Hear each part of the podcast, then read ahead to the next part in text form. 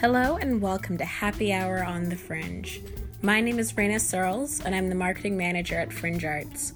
In the wake of the global coronavirus pandemic, many of us, especially those in arts organizations, have had to reflect on ways to do our work despite dramatic social disruptions. One thing Fringe Arts is excited to continue doing is connecting our artists and community partners with all of you listening through this podcast.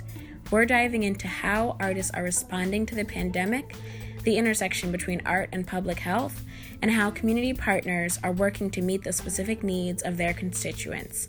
You can learn more about what we're doing at Fringe Arts by visiting fringearts.com backslash COVID 19. And as always, enjoy our conversations with some of the most imaginative people on this plane of existence. Today, we are talking to Kayla Perez Vega with Kun-Yang Lin Dancers, a Philadelphia based dance company founded over 20 years ago. Their original work has been performed across the world and is rooted in the diverse philosophies, living traditions, and contemplative practices of Asian origin and Eastern world practices. Kayla, welcome. Hi, thank you for having me. Yeah, we are so excited to be chatting today. Um, and first, uh, I would love to just start off hearing a little bit more about you. Um, you are a dancer with Kun-Yang Lin. So, can you tell us a little bit about how you got involved? Yeah, definitely. Um, so, I am a dance artist here in Philadelphia. Um, I joined the company back in 2016. Um, so I've been with the company for about four seasons now. I went to University of the Arts, so kind of was Philly based for school and kind of um, upon settling kind of my roots here, looking for a dance company that um, I admired and I really loved um, the work they were doing, um, the chi practices um, they've trained their dancers with. Um, so I auditioned and got in, and I guess the rest is history now. So you also work in marketing, and so I know you were putting in a lot of work the past few weeks because just the Friday before we're recording this, mm-hmm. um, on April 17th, uh, you made one of your archival works available to the public. Um, can you tell us a little bit about that? Yeah, definitely.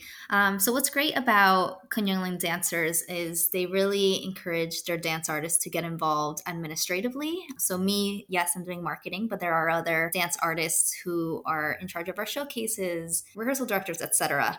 So, about a week ago, we decided to stream Santuario, which um, is a work that premiered back in um, 2017 here in Philadelphia and just kind of giving audiences an opportunity to connect to accessing the full performance online. Um, we ended up doing kind of a one day push, um, trying to see what kind of interest and you know the feedback was overwhelming and we decided to do it for two days so that's that was much to our surprise, but also a lovely surprise just that the audiences really wanted to engage with that footage one day more. Was there something about the piece Santuario that made you choose it over another one that you uh, might have recorded, or are you looking at doing a series of releases? Yeah, definitely. Um, so, one thing to note is that we did have our spring. Um, so, every year we have a home season, usually in April. And our spring season was supposed to be that weekend, which is April 17th and 18th. And Santuario was one of the works we brought back um, and taught the company. So that program consisted of three works, one being of Santuario. So, number one, we were looking into which of the works we wanted to kind of share with the audiences. Because we couldn't be on stage, we thought a virtual experience would be appropriate, at least for these times. Um, so that was one.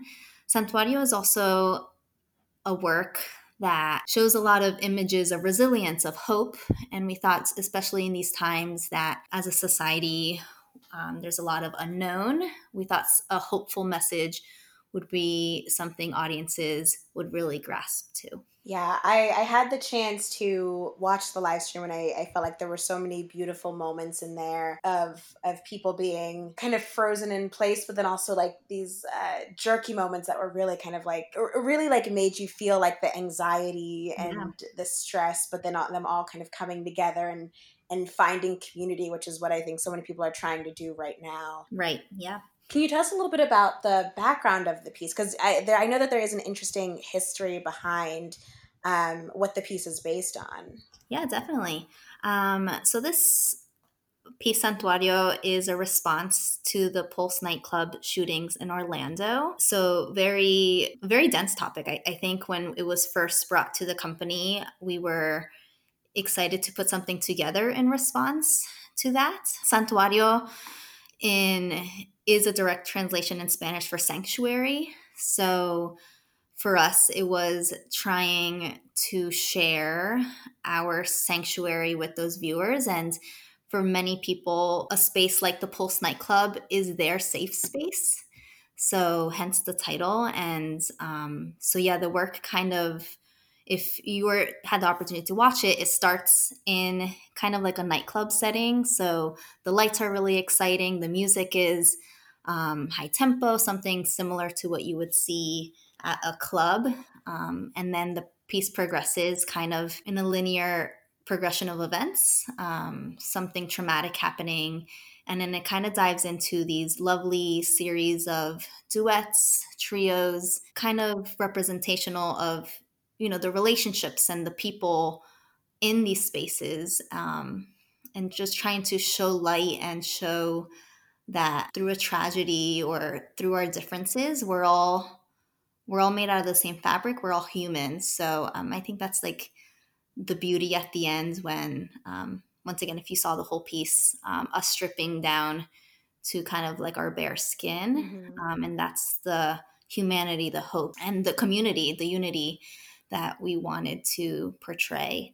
So, yeah, I mean, it has a really, um, we did a lot of, as dancers, we did a lot of circles of talking, we did a lot of movement research. So, it was definitely a lovely experience as a dancer. I was in the original cast, um, so I had definitely enjoyed that process and us bringing it back this year um, with new we have new dance members who learned it for the first time this year. Um, we're definitely in another um, climate right now but it seems even at this time super re- relevant to what we need to hear right now. Have you because uh, i know at fringe arts we've kind of been uh, juggling what comes next in all this. And uh, when things first started to hit the city of philadelphia um, there was a lot of uncertainty about, you know, do we cancel our programming? Do we reschedule it? Are we moving things to the fall or to, you know, all the way to next year? So I'm curious how the conversations went on your end about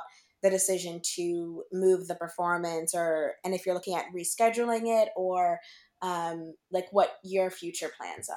As everyone's dealing with, the plans kind of change sometimes weekly, daily, by the hour. And initially, um, our decision to cancel the home season was kind of, you know, when we were told no gatherings more than 50. So that was kind of a tough, but a decision we had to make. Um, early on, there were discussions of rescheduling, and our hope was to reschedule the home season for later on. But I think as things progress, it's really hard. I mean, for a lot of productions, theater, arts, dance, um, to reschedule something, I guess with the fear that you'd have to reschedule it again, right? So um, right now, it's yeah. we are just trying to take it a week at a time, and yes, our hope is to bring those works back. I mean, our dance artists worked all year on, on this program, and would love to share it. So some other conversations we're having is, what if you know we can't share it in a capacity of a theater um, maybe it is a series of smaller performances or more intimate interactions um, that might be more appropriate for the time. If we can't you know gather 300 people in one space maybe do series that it's 30 people you know trying to also be mindful of the guidelines that we need to follow yeah, I, I know one of the conversations we've been having, especially around the Fringe Festival, is both what are we doing, but then also what our audience is going to be willing to do at a certain mm-hmm. point. Um, you know, because just because things quote unquote reopen doesn't mean that everyone is going to suddenly. I mean, some people are probably going to be ready to run out, run outside of their houses at a certain point, but um, you know, are people going to be willing to gather in a, a group of, you know, 30 or more people, even if guidelines say that you can? Um, and so it's it's really hard to know what the best kind of entry point is. And I know we're also thinking about that because, you know, the Fringe Festival takes place in September. And so it's very much on our minds as well how we can uh, present programming and if people want programming and if it needs to be virtual to really get people to engage with it.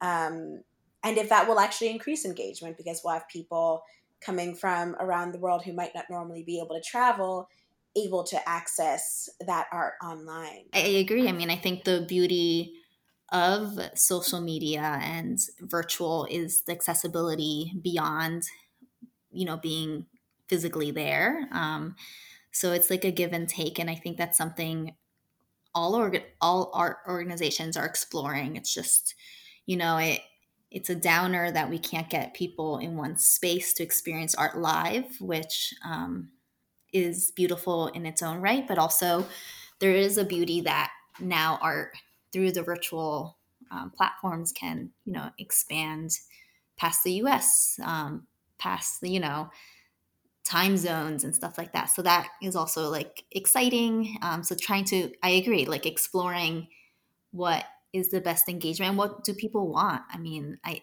and it's one of those things we won't know till we get there. Yeah, I think it's a I think a really great question is what do people want? Because I feel like I um, you know, obviously our, our office is closed and we're all working from home.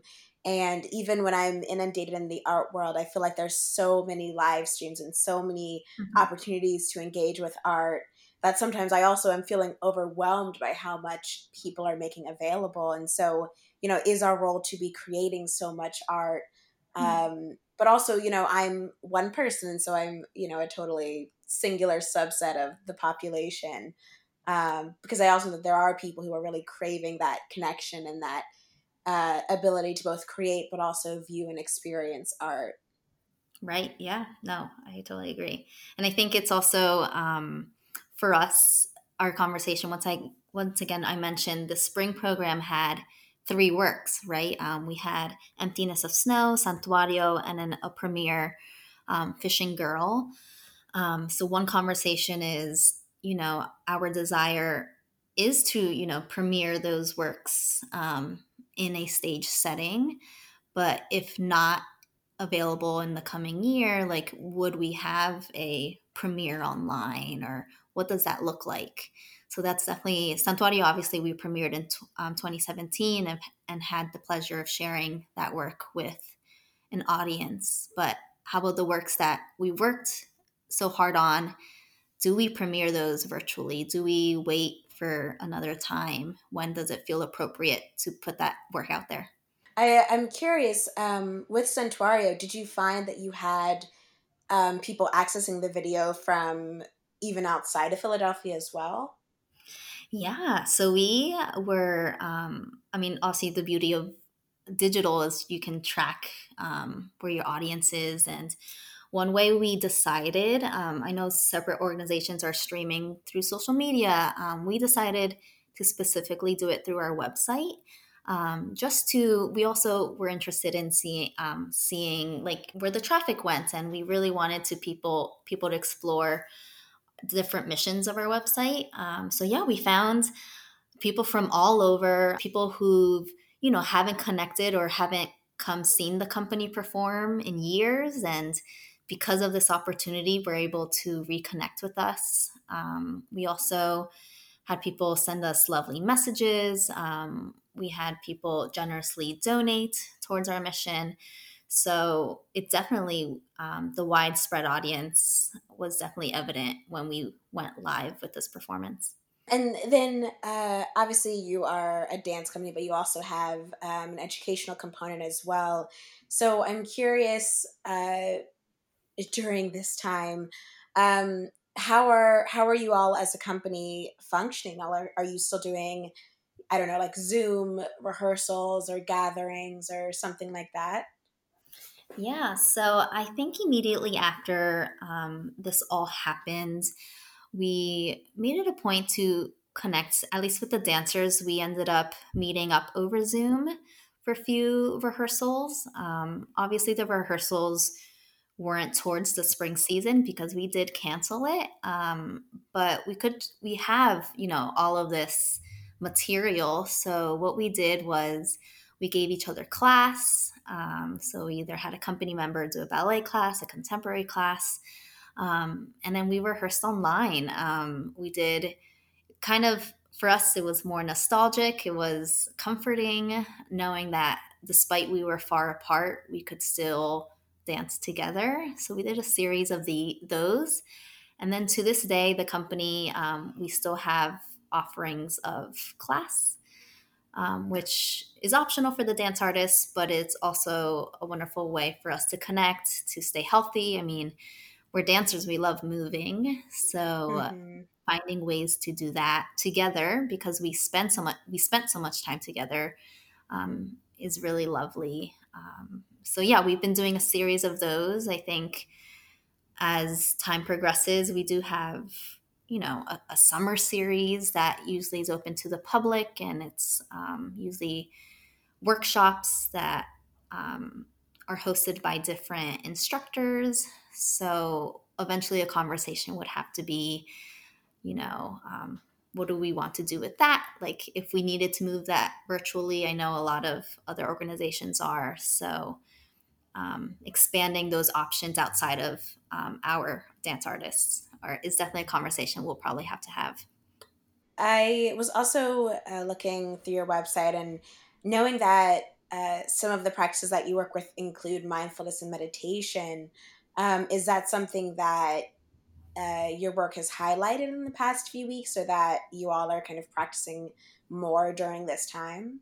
Kun-Yang has his signature chi awareness practice, which is something as a company we exercise in rehearsals um, and during his classes that he teaches.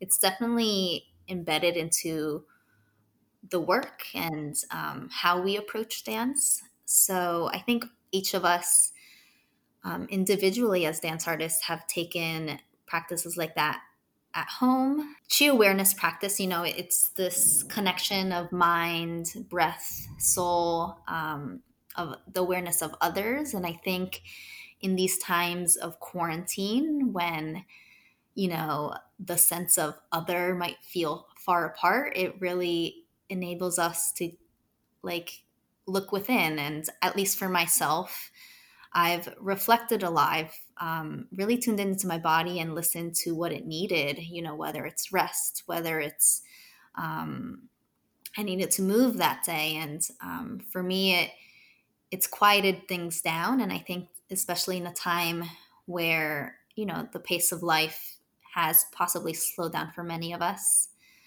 um, this chi awareness is kind of heightened. You know, um, I don't have the distractions and I can really focus on my own practice. And everyone's practice is different. And I know the dancers, the different dance artists, each of them have a different practice, but I definitely feel the awareness super heightened, which is really lovely that despite we're not together doing it, um, we're all finding our, our little rhythms and grooves um, apart.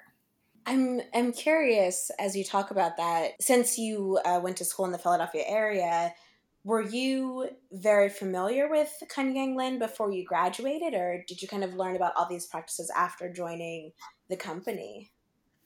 Yeah, so um, I think I definitely. I mean, I knew of the company when being in school, but definitely dove into what they were all about afterwards. Um, kind of when, you know, the typical dancer, we're looking for a job, we're looking where we feel we fit best. Um, so definitely learned more when I joined the company. And chi awareness practice is something we get it a lot when people see us perform. They always make comments like, wow, there's something different about you guys. Um, people often connect it to spirituality. There's something spiritual, there's something wholesome, there's a sense of community, mindfulness, but it's outside of seeing it in performance, it's a whole different experience being inside the dance space. Um, so I encourage people to really like get into, especially Kun-Yang's class, um, because he really explains it beautifully, and it's a practice that um, like anything, you you don't master it right away or ever really master it's it's an ongoing process. So it's yeah it's just like really for me really interesting that people can kind of pinpoint it and seeing us perform but it's a whole different experience being in it. And it's it's a daily practice. It's especially as a dancer um, trying to tune into your body to your breath um, to others to space. Um, so it's definitely something that after graduating i definitely tuned more into.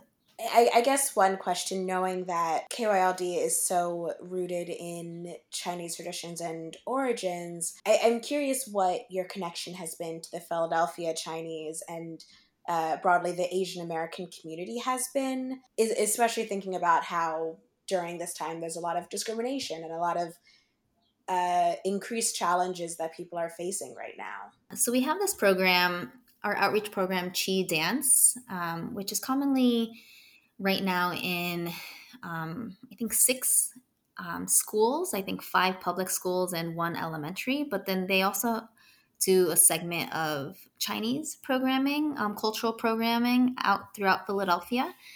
So, I mean, those are programs led by um, some other dance artists. Um, we have Gracie and Maggie and Katie who are really involved in those.